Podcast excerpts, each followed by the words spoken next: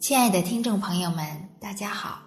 非常感谢您关注上医养生，我们将为您提供健康的方向，给予健康的方法。今天呢，我们还是来一起欣赏一部医学经典《中医脉诊之谜》，作者韦任先生。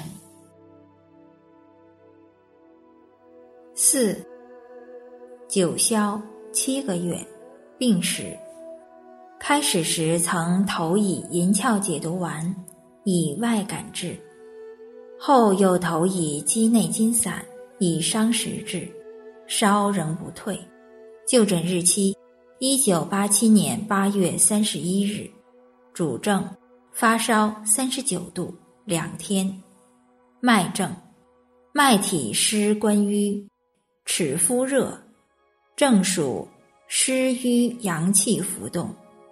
治疗：山药一克，扁豆零点三克，分两次冲服。效应：九月一日复诊，稍退，仍咳嗽。脉见关瘀滑动，给服天仙子散零点一克，晨八时服药后，咳嗽即止。但闹得很凶，十点多钟睡去，下午一点半醒来后精神很好，报来我看两关之淤脉已经消失。暗语：山药、扁豆乃寻常食用之物耳，用之以退高烧。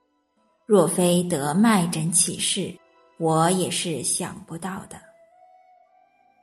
亲爱的听众朋友们。我们今天就先分享到这里，非常感谢您关注我们的上医养生。上医养生在北京再次问候您，让我们相约明天见。